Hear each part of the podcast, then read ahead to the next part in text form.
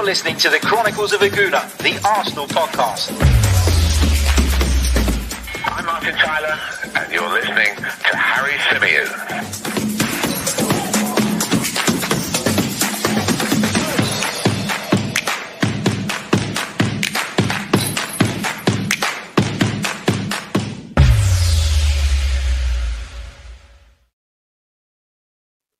Hello and welcome back to the Chronicles of a Gooner, the Arsenal podcast brought to you by 90 Min. As ever, I'm your host, Harry Symeou. And on this edition, we're going to be discussing the reports linking Arsenal with a move for Real Madrid's Isco. We're going to be touching on the Karen Carney debate and we're going to be discussing whether or not football should take a bit of a breather. COVID cases here in the UK are on the rise. We've seen a second game this week postponed uh, due to uh, an outbreak within a certain team, within a certain club. And so we're going to be having that debate and that discussion right here live with you guys' thoughts in the live chat and we're going to be uh, trying to make sense of it all. Just a quick reminder if you haven't already, make sure you are subscribed to the Chronicles of a Gooner YouTube channel. We're around about 300 subscribers away from hitting the 11,000 marker. Uh, so it'll be great to, to hit that sooner rather than later. So subscribe to the channel if you haven't already. And in subscribing, you will never miss a broadcast because you'll get a notification every time we go live, post a new video, or schedule something. So uh, do get involved. Hit the like button on the video too. It is um, it is very very helpful. Um, let's see uh, where we're going to begin. Let's kick off with the Isco talk. I think I think that's probably the biggest story here. Uh, first of all, though, let me just say a quick hello to everybody who's uh, in the live chat at the moment. To Bad Boy, to the Norwegian Gooner who wants to wish everybody a happy new year. Um, to Graham who says, "Bloody hell, Harry, I'm getting tired just trying to keep up with listening to you. Great job, mate. Thank you so much. I did say that in leaving my previous role um, that I would focus more." Um, on this channel and that I would be putting more time and more effort into this channel. And as promised, throughout uh, the next month or so, you will be getting two live streams a day. They're also um, available on podcast format as well. So hopefully uh, that covers everybody else. Um, that uh, that prefers to listen via that method too. Right, let's uh, get into the um, to the ISCO talk now. Of course, reports have been doing the rounds uh, over the last sort of 24 hours or so, suggesting that Mikel Arteta is interested in Real Madrid's Isco. The Gunners are said to be considering bringing the player to the Emirates Stadium for the remainder of the campaign on loan. Of course, Isco, 28 years old, out of favour currently at Real Madrid, has only uh, started in 20% of Real Madrid's La Liga fixtures this season. Um, so there is clear signs there that, at least in the eyes of Zinedine Zidane, uh, Isco is not a priority. Isco is not someone he sees as a first team player. Uh, in those 10 appearances that he's made in La Liga this season, he has contributed one assist so far, um, and that assist came in the match between Real Madrid and Granada, which was their last game just before Christmas, a couple of days uh, before Christmas, that one. Uh, overall, Isco, though, uh, is a very experienced Spanish international. He's got 38 caps to his name. He's contributed 12 goals in that time. Uh, so Isco is somebody who's got plenty of experience at 28 years old. He's no, um, he's no kid. He's not, um, somebody that you'd be taking a bit of a gamble on. He is somebody that you would ex- know exactly what you're getting from uh, because he's been around for such a while. Uh, made his name with Malaga, uh, did Isco. Uh, joined Real Madrid from Malaga in July 2013 in a deal reportedly worth 27 million pounds. Malaga, of course, if, if you cast your mind back a few years, they had a really good team at one point and they had some really big investment. Uh, didn't work out great in the end for Malaga. They ended up in a bit of a mess uh, financially. But if you cast your mind back, there was a lot of really talented players at the club at the time. Santi Cazorla uh, was one of them. Uh, Nacho Monreal was there at the time as well. He eventually obviously joined Arsenal. But Malaga had some really promising talents at the at that period. Isco was one of those. And Isco, uh, like many players do in Spain, eventually, uh, with some hard work and some really good performances, earned his name earned his move, sorry, uh, to Real Madrid. As I've said, he's out of favour um, at the Bernabeu at the moment, but that doesn't mean he's not good enough for the Arsenal. And that's the important thing I think to remember here. You know, often a little bit of snobbery comes into it. Um, you know, you get fans who say, well, he's not playing for Real Madrid. How could he be good enough to play for the Arsenal? Arsenal are in desperate need of some creative influence. I, I don't think there's any question about that. Uh, on the last podcast, we were waxing lyrical about Emile Smith Rowe and the impact he's had in the last couple of games, but you can't deny the fact that probably at this point in his career, putting all that creative pressure on Emile Smith Rowe, it, it's not helpful to him. It may hinder his development. And we know that Emile Smith Rowe has had issues when it comes to injuries and various other things over the years. I don't think it would be right or fair on the player necessarily for Arsenal to pin all of that creative responsibility on somebody like uh, Emile Smith Rowe. Hence, why Isco feels like a decent option if he is available on loan for six months, which is what the talk is suggesting. Um, then I don't think that would be the worst deal in the world. The talk also suggests that Mikel Arteta has decided now that he is keen on Isco. Um, it's something that was talked about during the summer window. If you cast your minds back, um, when Arsenal were linked with a number of midfield players, Houssem Aouar was one that there was heavy, heavy links with. Uh, but Isco is said to be someone that Arsenal have been looking at previously, but now Mikel Arteta has taken a view on the Spaniard that he is someone who can come in and bring something to the club. We know there will be financial constraints in January. We know that January notoriously pandemic aside is always difficult to do significant business in or is more significant uh, more difficult sorry than the summer window and so we have to take all of that into account also have to take into account that um, Arsenal didn't manage to get rid of a lot of the deadwood that they were hoping to move on uh, last summer, and they're still stuck with a few of them.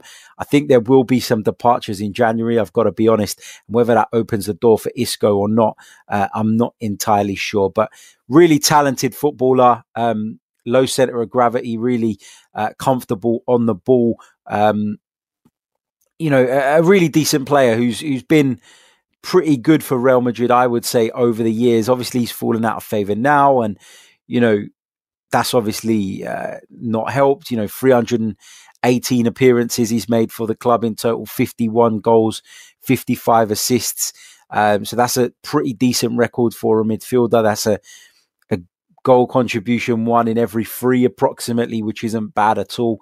Um, also, he's won four UEFA Champions League. So I think Arsenal could do a lot worse um, than go out and get Isco. So I- am actually okay with it. Um, I think we all recognise that anything we do in January will probably just be a bit of a stopgap. Um, just someone to come in and, and, and fulfill the role for the time being. Um, so yeah, I'm not dead against this one. I've got to be honest. I, I, would be up for it if the terms were right. If Real Madrid were uh, sort of open to letting him leave on loan for six months, I don't see what harm it would do. Let me know you guys' thoughts in the live comments section. Let's see what you guys are saying on the subject of Isco. Uh, we'll take some of your com- comments now. Uh, bear with me. Just uh, I need to get this out. Sorry.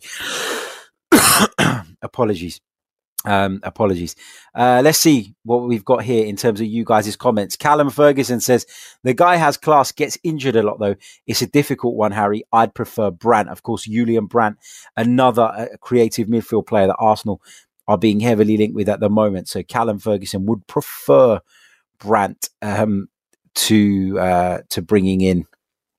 Um, Isco at this point in time. Uh, just going back to my comment on the subscribers, uh, Guns and Yellow Ribbon says, I'll send you out 372 if you lend me a thousand of yours. Anytime, mate. If that was doable, I'd do it.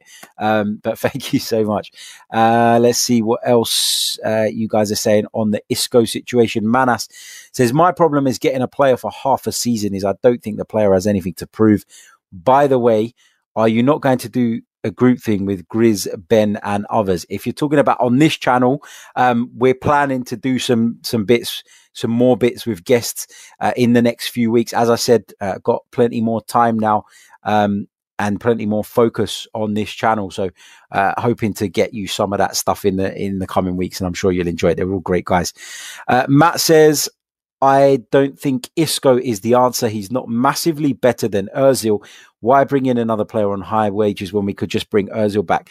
I think your logic, Matt, makes absolute perfect sense. The problem is that the the Ozil ship has very much sailed, hasn't it? The relationship has been so damaged, it is broken, and I can't see how that gets um how that situation gets resolved and how it gets fixed. So I don't think it's as easy as just saying that we could, should use Ozil instead. Whilst I agree with the logic, and I do, it just feels like that relationship is completely broken, and there's no way of that um, of that sort of being resolved.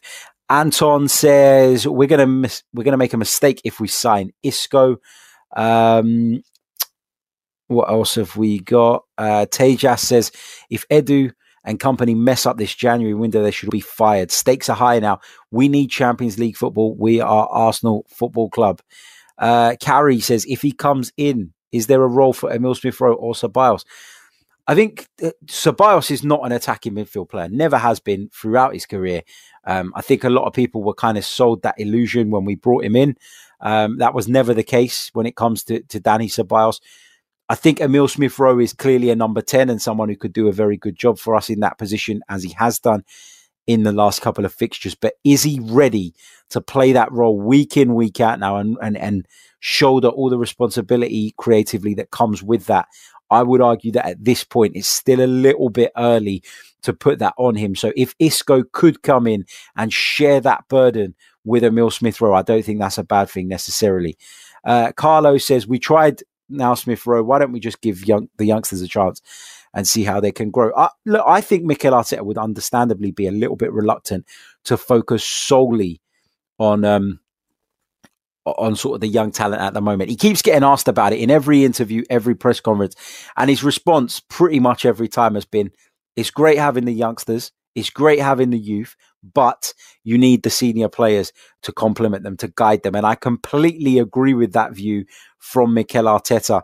And I think he is worried about p- placing too much responsibility on such young shoulders. And I think that's why he's looking for that blend. And that's why, um, if you're going to believe the reports, he has indicated to the club that he wants to see Isco brought in, uh, maybe to, to, to share some of that burden, share some of that responsibility. Big hello to Gozmaz in Cyprus. Welcome to the program. He says Isco is the creative player we have been missing all season. So I'm assuming he'd be pleased with the acquisition of Isco if Arsenal were able to do that deal. Uh, Savage Fly 2000 joins us on Twitch. Yes, we are live on Twitch now as well. So if you are a Twitch user, if you prefer uh, to join us on Twitch, you can do so now. Um, I'm trying to remember what the Twitch username is. Whoops. Um, what is it? What is it? Was it? What is it? Chronicles AFC, all one word, all lowercase. You can find us on Twitch. Come and join us over there if you prefer it. I know a lot of you enjoy it streaming via Twitch. So feel free. We are on Twitch. I probably should have announced that when we set it up a few days ago, but slipped my mind. Uh, Anton says, Have you seen Real Madrid's midfield? Average 34 years, and the first three months they were awful, and Isco still wasn't able to show his ability. Ozil 2.0. Um, so clearly another one not overly impressed with Isco and what he's done for Real Madrid this season. Graham says, We've got uh, Ainsley Maitland-Niles, Emile Smith Rowe, Ceballos, and Willock. It would send me sideways if Isco is playing and Smith Rowe is on the bench. Let's stop signing those on the way down. Yeah, uh, look, I think that the, the priority would be Emile Smith Rowe, and I think there would be very much a view from the club and from Mikel Arteta that Smith Rowe is the way forward in the longer term. Eventually, he's the man that you want to stick with. But I just feel like at this stage in his career, it's a little bit too much pressure to put on him. And maybe that's why uh, they are considering making a move for somebody else. Adam Garner says, get someone in on loan with the rest of the season for the rest of the season with a potential buyout clause and then invest in the summer properly. Matthew Simpson says, would prefer Buendia. Premier League experience and proven he can create even for a struggling Norwich. Can play on the wing and as a 10, so he can create on the wing with three at the back or as a 10 with four at the back. Matthew, I'm going to respectfully disagree with this one. I don't think Emi Buendia, who's had what one season in the Premier League, maybe two at maximum, um, who didn't set the world on fire. You know, he's having a good season in the Championship now, granted, but it is the Championship. It's nowhere near the level of the Premier League. I don't see how you can compare him with someone who's won four Champions Leagues like Isco has. And we're not talking about someone who's just been on the peripheries of Real Madrid and just kind of been stealing a bit of a living. Isco's made over 300 appearances for Los Blancos, the biggest football club in the world, in my opinion, where the pressure is like it is nowhere else. So I I I can't put Isco and Buendia in the same category. I just can't do it at this moment in time. Um, I, I, really can't. Alexander Ross, who I'm assuming, judging by his profile picture, is a Real Madrid fan, um, says Isco's only 28 and has four Champions League medals. Says Arsenal need that winning mentality in the squad. Uh, he also goes on to say Isco can be Arsenal's James Rodriguez. You could probably get him for 20 million, and that is a steal for a player in his prime. Uh, Panchetta doesn't want to see Ozil given a chance uh, to fulfill that role for Arsenal. He says what Ozil did is unforgivable. No way back. Get rid. Um, Matt goes on to say my issue is both Arteta and Edu said that their January transfer plans were set Getting in Isco doesn't seem part of the plan. In fact, it seems rather reactionary. I think they've said that. Um, I think they've said that, uh, mate. But what I would say is they're doing that so that they don't look desperate to the selling clubs. They want to see, um, they, they want to seem as though they are all set um, you know, they want to seem as though. One second, sorry. Here we go. Yeah, sorry, just making sure that the link's working at the other end. Um, yeah, they, they want to seem as though they've they've got everything all in hand, and not as though when they then go to someone with a bid that they're looking desperate. Um, so yeah, I, I, think that that's what it is. Uh, let's see what else. Uh, a couple of you talking about the sort of the idea of um, uh, uh, of the, the league being postponed. We'll come on to talk about that in a little bit uh, because that is uh, something that is on today's agenda. We're going to be discussing whether the Premier League should uh, be put into a short break. Uh, we're also going to be discussing the Karen Carney stuff as well, which has caused quite a stir in the last 24 hours or so. Um, Julien Laurent apparently has reported that there is another club interested in Sabitzer, says that he thinks Arsenal are keen as well. And he thinks there's a few clubs interested. So Marcel Sabitzer could be another option in that attacking midfield position. I did see this story just before we went live, but um, I think it's probably one we'll touch on in tomorrow's podcast in a little bit more detail. Give me some time to, to do some homework on uh, Marcel Sabitzer. And uh, yeah, we'll um, we'll come on to discuss that in the next 24 hours, I'm sure. Um, let's move on. Let's have a look at some of the rest of your uh, comments. Uh, Nana, when talking, everybody's talking about uh, the winning mentality um, that somebody like Isco would bring to the club. Nana says, We said that winning mentality about Willian, and look what that has brought us. Uh, Craig Barlow, Isco is finished, in my opinion. He had so much potential as a youth player, same as Ceballos would prefer Brandt. Um, so a lot of people um, leaning towards uh, Julian Brandt of the two. They're, those are the two that have been, of course, uh, most heavily linked with Arsenal uh, in the uh, last few days in terms of that creative midfield position. Right, don't forget to smash that like button if you haven't already. Just checking in on how many of you are uh, are with us and how many of you have liked the video at the moment. It's over 100 of you watching across the multiple platforms at the moment, but it's only 27 likes. So, guys, if you haven't already, please, please do smash that like button. Subscribe to the video as well.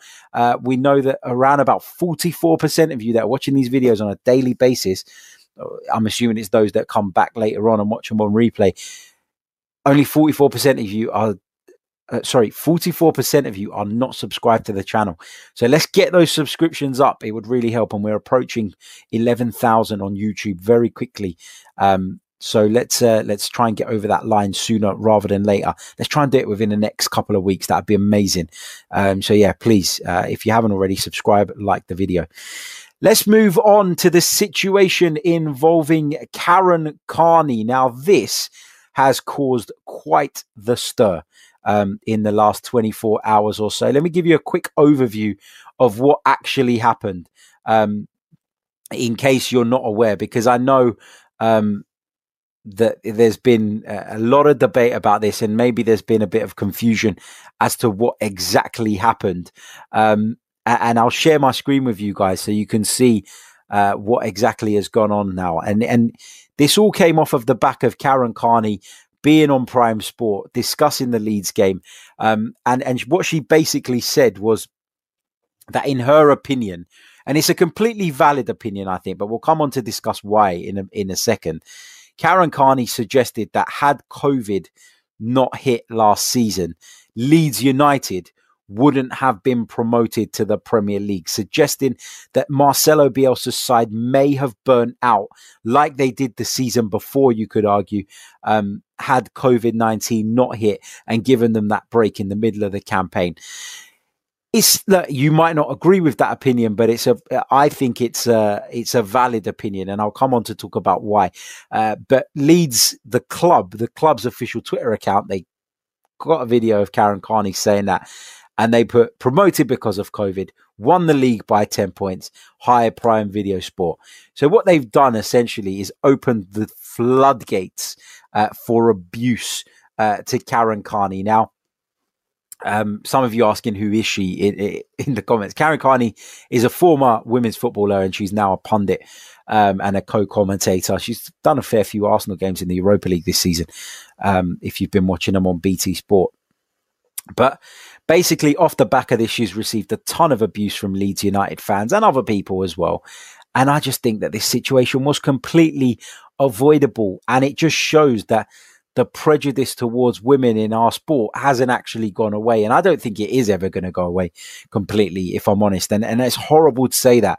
Um, but every time you think that progress is being made, something like this happens and it just sets everybody back. And then you start to feel a bit like I am and wonder whether actually this will ever disappear completely. Now, Karen Carney view, I don't think was that much of an outrageous one. You know, Leeds United have been famed for this incredible intensity with which Marcelo Bielsa demands his teams play.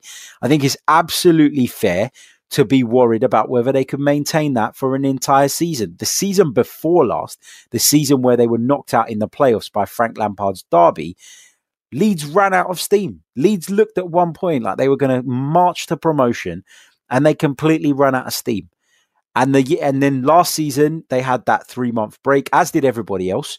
Um, you know, and and and Karen Carney's point is that she thinks that the three month break probably helped Leeds in the sense that they didn't have to maintain that intensity consecutively throughout the course of the season. That break, yes, it is a hindrance in the sense that you lose a bit of match fitness and all of that, but it probably actually gave Leeds a bit of an advantage.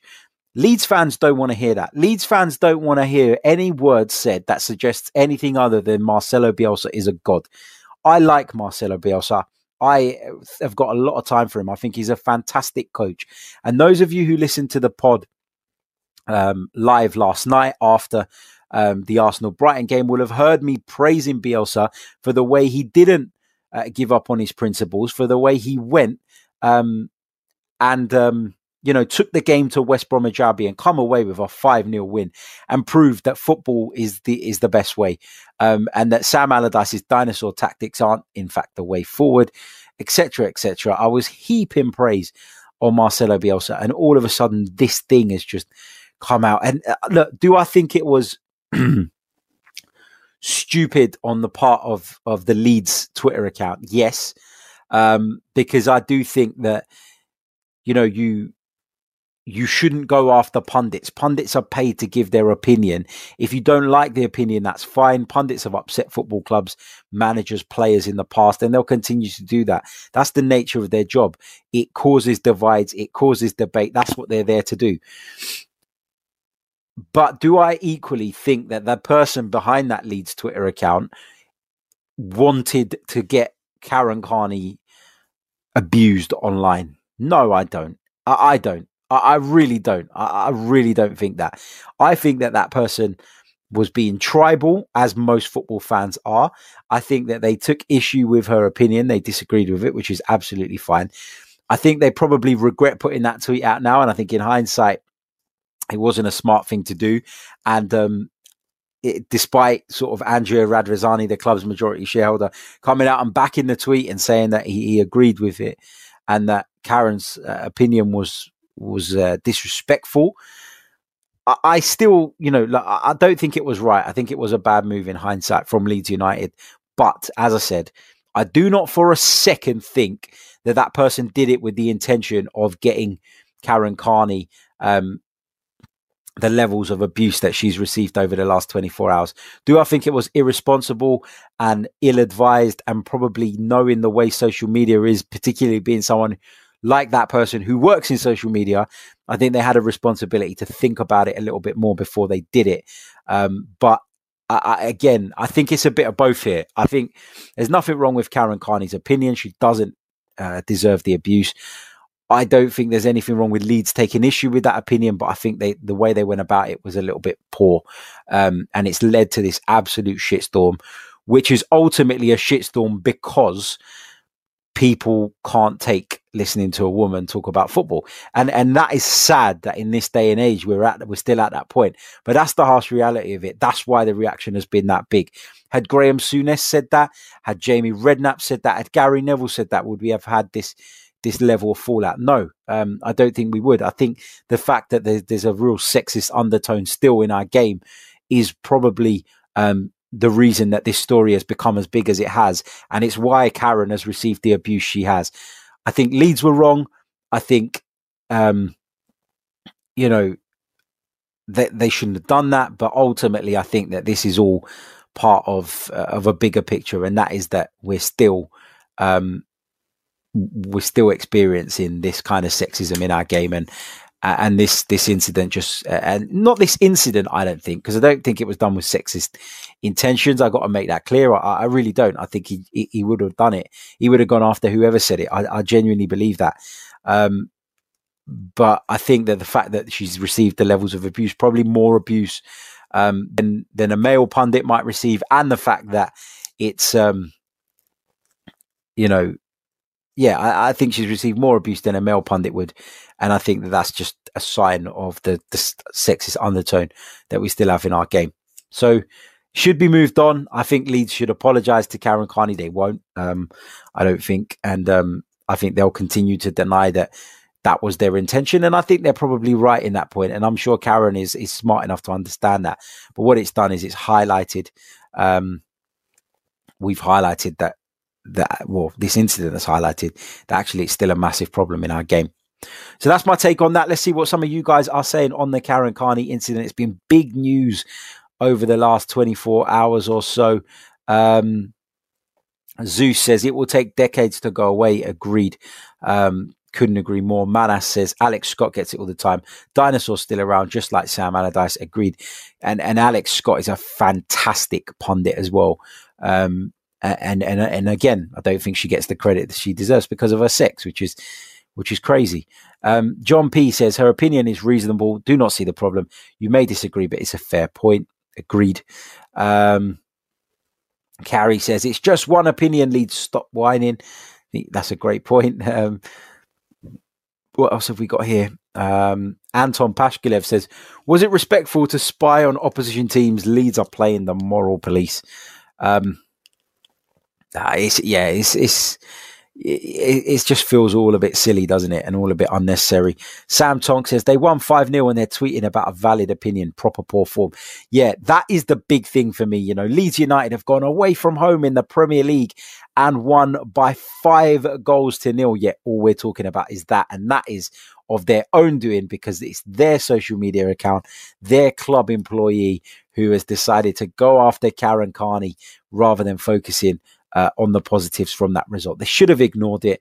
Um, you could disagree with it and you can highlight it on personal Twitter accounts, but I think a Premier League club have a certain responsibility, and and that responsibility was failed uh, on that particular occasion. Right, uh, that's the Karen Carney thing. Let's move on to our final topic of the day. And, and while we discuss this, if you've got any questions, uh, Arsenal related questions or football related questions in general, chuck them in the live chat and I'll pick up as many of those as I possibly can between now and the end of the broadcast. Chuck them in there now um, and I'll come on to those in just a few minutes' time. But I want to discuss the idea of the Premier League having a bit of a circuit breaker. Um, in terms of a break because the, the level of COVID cases is, is increasing all over the country. We've just heard the health secretary, Man Hancock, uh, Man Hancock, Matt Hancock, um, talking about the fact that uh, certain uh, areas are going to enter into the higher tier as well, which suggests that the problem is is uh, is growing. We heard some positive news about the vaccine today as well, but this is the second Premier League game in the space of a week, and I'm talking about the game between Spurs and Fulham that has fallen victim to the virus. So now, where do we go from here? Um, is it time to call football off for two or three weeks just to give clubs a chance to get back, things back in order? I don't think that will be the case um, because of the finances that are involved and the revenue that these clubs would probably have to give back to the television companies. I don't think they'd want to do that. I don't think the Premier League would want to do that unless it was absolutely necessary. But given the the level of uh, cases at the moment, I'm not I'm not dead against the idea. It would affect me. It would affect me directly. If there's no football, there's no money for me to earn, um, and and that makes it difficult when you're looking after a family, of course. So I don't want football to stop, but I uh, I don't think it would be the worst idea in the world if if the, a short break was enforced. The Premier League have announced today, or or it was reported today that the Premier League are not. Um, uh, that the Premier League are not considering doing that at this stage. Um, but it just feels like it's skewing the season again, isn't it? Having some teams play and some teams don't. What is the cutoff in terms of the number of players um, that you need to have available for you to play a game? I know there was the, the figure of 14 was being banded about, but you know, these are big squads, and we're still seeing games being called off for three, four players testing positive for COVID. So, what what is the what is the sensible thing to do? I'm not entirely sure. I think that although I love watching football right now, and it's the only thing keeping me sane, I think that the game and the authorities have a responsibility to keep the players, the staff, the managers, and everybody involved safe, um, and that's got to be the priority. So. Um, I'm in two minds about this one. I've got to be honest. Do you stop football for two weeks? If you could guarantee me that it was only going to be for two weeks, I think it would probably be the right thing to do. Um, but if it's going to be like last year, where it was football's ruled, uh, or earlier in the year, sorry, football's going to be paused for a few, uh, for a month or whatever, and then it was a set two months, and then it was three months. I don't think that's helpful. Um, and I think that other sports have shown that they can keep people safe and do it. So maybe football just needs to learn some lessons and maybe football um, isn't handling it in the way that they should be and and perhaps they need to improve in that department so that we don't have these situations where we're seeing Premier League games postponed because of uh, COVID outbreaks. Tough one, isn't it? Really tough one. Uh, really, really tough one to know. Um, you know what the what the actual answer is and what the right solution is uh, for a situation like this. We always say that the term unprecedented times is exactly what it is. And um, so it makes it difficult for, for the authorities to get it right, of course. Uh, let's have a quick check in on the likes. Uh, over 170 of you watching us across the multiple platforms. We've only got 48 likes on YouTube, so smash that like button if you haven't already. There's 150 of you watching on YouTube alone. So why have we not got more likes? Smash that button now. Um, it is uh, very much appreciated. All right, let's see what some of you guys are saying. Uh, the signature says, if we have a circuit breaker, use the period to change managers. Um, Alexander Ross says, two weeks will turn into a month. Players will relax and fraternize more due to time off. Is going to shut down again. Um, lots of people sort of disagreeing with the idea of a shutdown. I don't know. Um, like I said, I'm in two minds on this. I think there is a responsibility to look over, look after those who are involved in the game day in, day out. Um, but also there are there would be so many implications to stopping the season again. Plus, for for people's mental health here in this country, the Premier League has been a real saving grace for so many. I know it has for me. Um, so I, you know, and as I said, I'm not only reliant on it for that. I'm reliant on it for for my income. I'm reliant on it for everything right now. And if it was to stop, it would just have such a negative impact. It would it would really put um, it would really put us in a downer again. I've got to be honest. Uh, Tofa says, Would you sign? Moving on to the general questions now. I should have said that first. Uh, Cody, Tofa, sorry, says, Would you sign Conor Coady? Nah. Um, I think he's all right. I think he's a decent player. Um, I think he's done obviously well to kind of stick with Nuno Espirito Santo's side and, and produce to a really good level, despite them bringing in so many foreign imports over the last few seasons. But no, not quite. I'm not that big on Conor Coady. I think he's a decent player. Um, I really do. But I think Wolverhampton Wanderers is his level, and I, I don't think that a club with big aspirations should be looking at somebody like Conor Coady you always hear that term banded about Premier League experience. I think if you're a good player, you succeed anywhere. Um, you'll adapt and you'll learn and you'll succeed anywhere. So no, um, not massive on, on, on the idea of Conor Coady. I've got to be honest. Uh, Manas says, let's talk about Bellerin. Why are Gooners hate him so much? PSG and Barca want him. The only reason is he is good. It's our right hand side's deficiencies. Uh, I, have always said that Hector Bellerin gets more stick than he deserves. I think at times, though, he's not been great in the last couple of seasons. And I know he's had a major injury, which he's had to recover from and fight back from. But let's let's be honest and let's be open and transparent here. You know, Bellerin has not always been great in an Arsenal shirt, and and as a result of that, um, you know that's why that's why some Arsenal fans feel the way they do about him. I, I agree with your point. I don't think he's that bad. Then he can't be that bad if Barcelona and PSG are considering moves for him. Um, but he, he's not perfect. Let's not let's not pretend that he is after a couple of good, uh, decent performances. Uh, Talal says, "How detrimental is Kia Joorabchian to our transfer activity and the players we bring in?" Look, In my opinion, Kia Joorabchian could only be as influential as the club allow him to be. And I do worry that Edu has, has, has kind of let him get his feet under the table at the Emirates Stadium.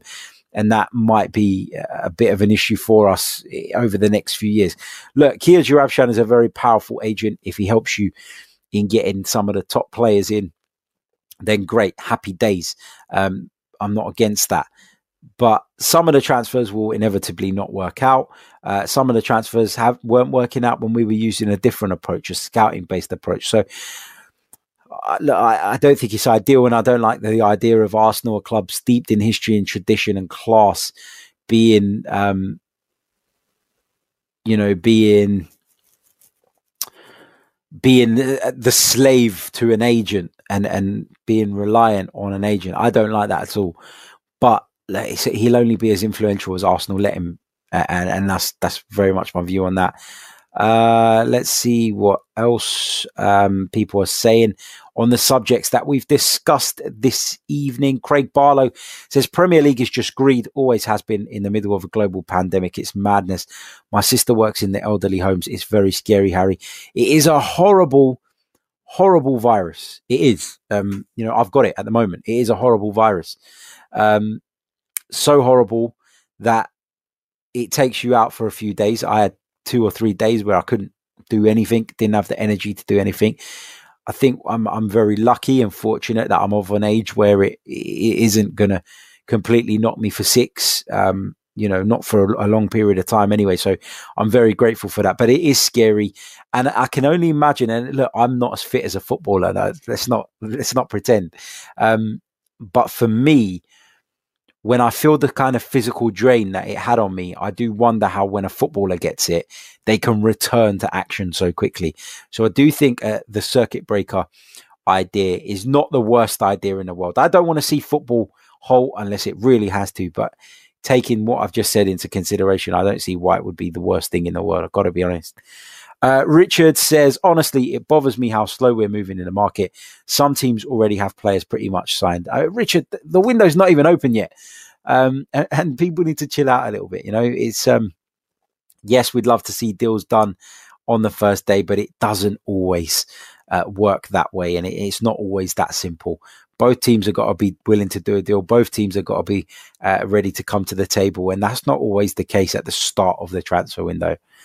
Uh, big thank you to the signature for your super chat. Thank you so so much, mate. Uh, really appreciate it. And guys, if you if you fancy it, you can uh, donate to the channel by sending super chat questions over. Um, thank you to the signature for your kind donation, mate. It is so so appreciated. It says first time on here. Welcome to the program. Um, and hopefully we'll see you in here uh, more often now. It says, does Per Mertesacker deserve more credit for the emergence of the youth We need agents due to letting go of our super scouts like Sven. Good luck. Thank you, mate. Um, yeah, you know, Arsenal have changed approach. They've gone from that scouting approach where they hired Sven Mislintat to come in and do a job. Obviously, there was a bit of a falling out, a disagreement, and Sven Mislintat ended up leaving the club. Um, and now we're we're using the agent approach. Is it right? Is it the right way to go about things? Only time will tell, um, and we'll have to judge that. I think in a couple of seasons' times. Uh, but as I said, I feel like Joorabchian's influence will only be as big as Edu allows it to be.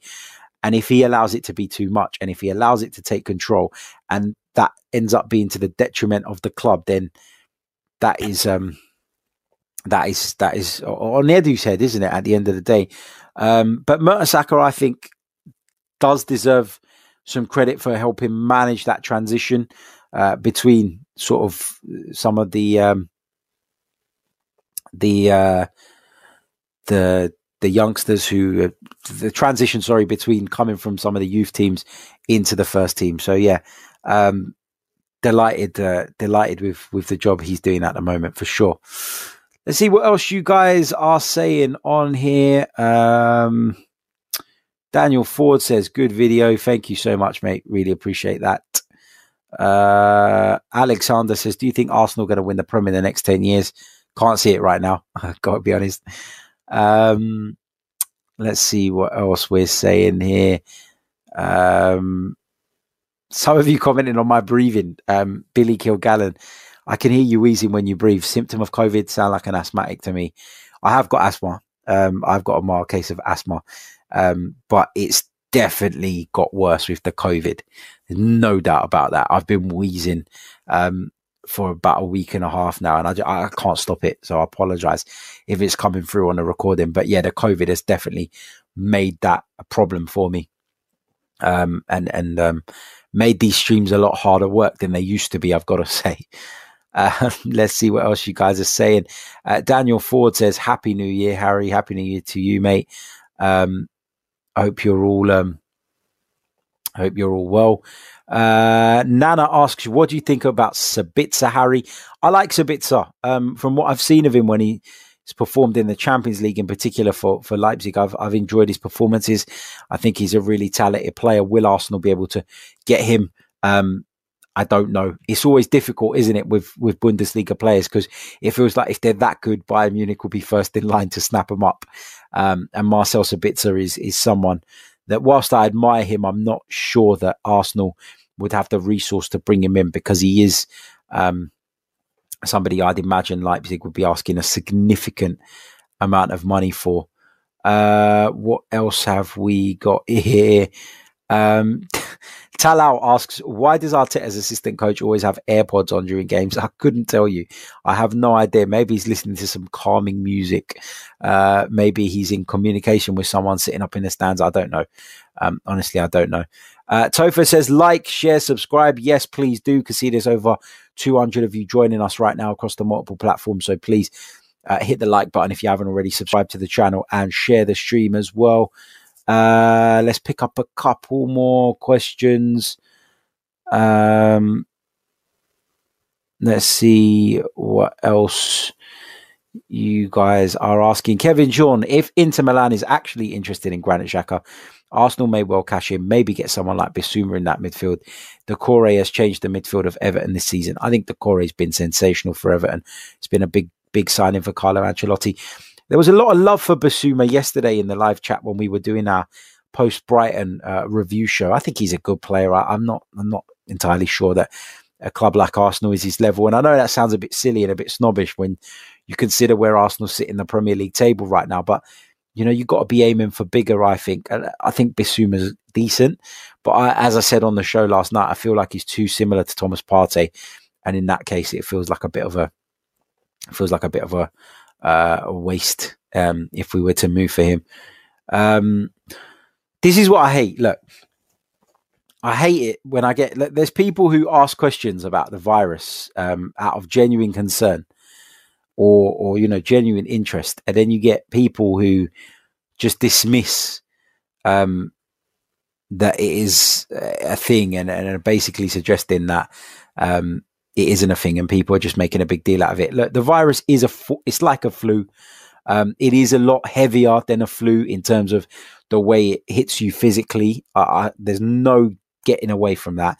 There's no denying it. The way it makes your body feel and the breathing issues that it, it can lead to, there's no way it's just a flu. And then Troy says, if it's that terrible, you wouldn't be so lucid. In fact, you wouldn't be upright. I wasn't upright for a couple of days. And I recognize that I'm very lucky that it's gone, um, or the worst of it has gone, and that I'm able to continue with life. But it is it is a thing. Don't be so naive. Don't be so dismissive of something that affects pe- different people in different ways. And you have no idea how it would affect someone who's 60, 65 years old, 70 years old. You have no idea how it would affect them. You have no idea what underlying health conditions they uh, health conditions they might have that they might not even be aware of themselves and what it could do. So don't be so dismissive of it. Um, because even if it is just to protect the elderly, then it's absolutely worth protecting them. Like they're people as well. Why why wouldn't you? So uh, you know, I know a lot of people are anti the lockdowns and anti the vaccine and all that, and that's a perfectly fine opinion to have if that's your opinion. But don't keep going on at people who have had the virus or who have got the virus or who are suffering from the virus or who have seen people they love really suffer with the virus. Don't keep going in their faces and dismissing that it's a thing because and this is the last thing I'm going to say on this because this is not a COVID 19 show, it's a football show, it's an Arsenal show. But if it was nothing, the world's fucking economy wouldn't be in the state it is in. Everything is about money. Do you think the government would allow their country's economy to go to shit over nothing? Absolutely not. Money comes first in everything for them. So for them to have to lock things down and lose money and fork out furlough money and grants to businesses and loans at cheap rates, it means that this is a thing. So just don't be so dismissive of it because you know there are people who have uh, who have seen loved ones die as a result of it. Maybe you'll say they had other conditions, but they wouldn't have died at that point had it not been for COVID. So don't be so insensitive about the whole thing. It, it, it drives me mad. Um, it really does. Uh, let's see what else uh, you people are saying. We'll stay away from the COVID talk. I appreciate I went a little bit too long on that, but it, it, it winds me up. It does. It, it really winds me up. Um, Tubbs from the Philippines says, Greetings from the Philippines, mate. Bayern fan here, but have a soft spot for Arsenal. That wheeze doesn't sound good. Get some rest, mate. To big up. Thank you, mate. Uh, Top Techers says, uh, Ouzo or Raki would help with your chest, Harry you know what? I've been drinking Zivania for those of you who know what that is uh, over the last few days, and it's helped me kill some of the symptoms at least. Uh, let's see. Uh, Dennis Poon says, Harry, why don't we go for Wijnaldum? You know what? Wijnaldum is a, is a very good player, a player I, I admire a great deal, but Gini Wijnaldum is a Liverpool player. I know his contract ends at the end of the season, and there have been no signs just yet of um, of him extending that. It looks like he may well leave Anfield at the end of the current campaign, but I don't think he'd swap Liverpool for Arsenal. I, I really don't. Uh, Neil Neil D'Souza says, "Big up, Harry. What do you think of McGinn and Buendia? Both decent players, neither of which I'd, I'd want to see at Arsenal. Though I've got to be honest, sound like a snob when I say it, but I just I, I just don't see it. I, I really don't. Uh, they're not two players that I would jump at to try and sign right now. Um, I, I really wouldn't. Uh, let's see what else you guys are saying. Uh, going back to the um, initial uh, initial discussion, which was around the possibility of Arsenal signing Isco. Runjan Chetty says Isco is a Spanish Jamie Redknapp. uh, some of you asking uh, questions about um, uh, the, the, the treatment of Mesut Ozil, QTR says, is Arsenal treating Mesut Ozil fairly? And do you think it'll be better for him to leave? Yeah, it would be better for him to leave for all parties right now. I think.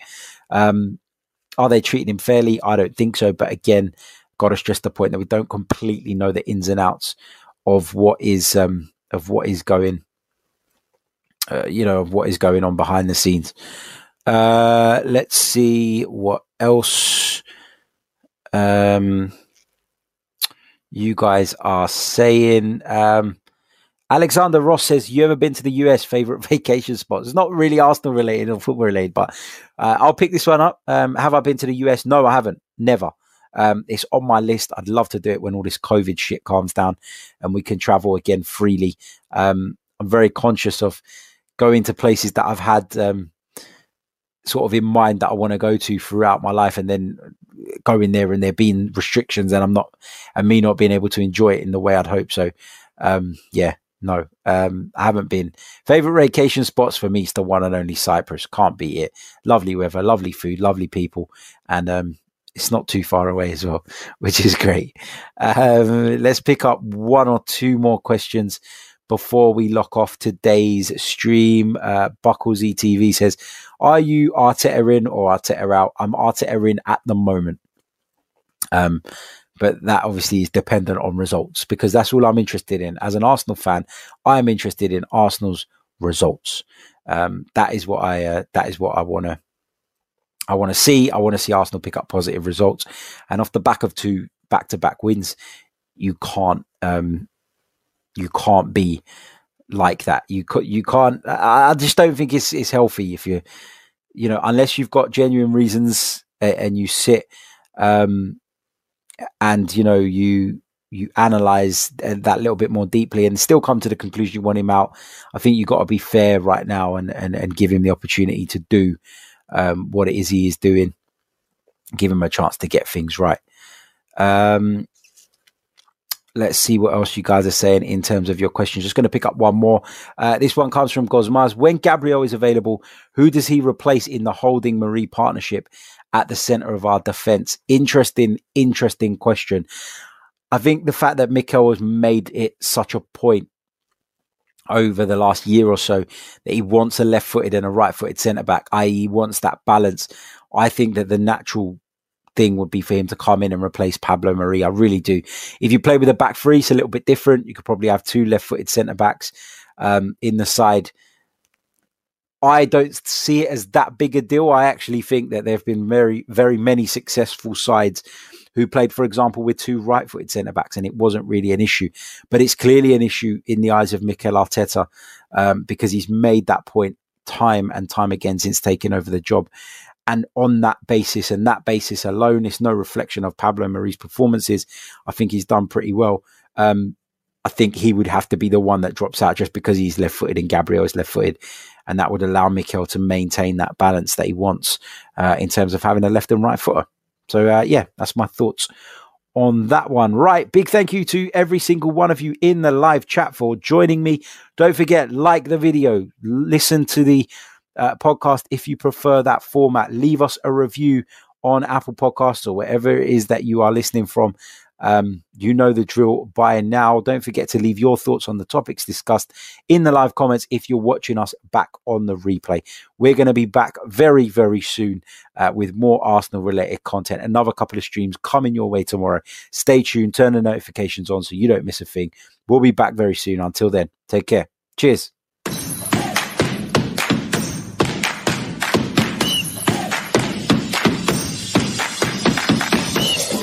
You're listening to the Chronicles of a Gooner, the Arsenal podcast. I'm Martin Tyler, and you're listening to Harry Symeou.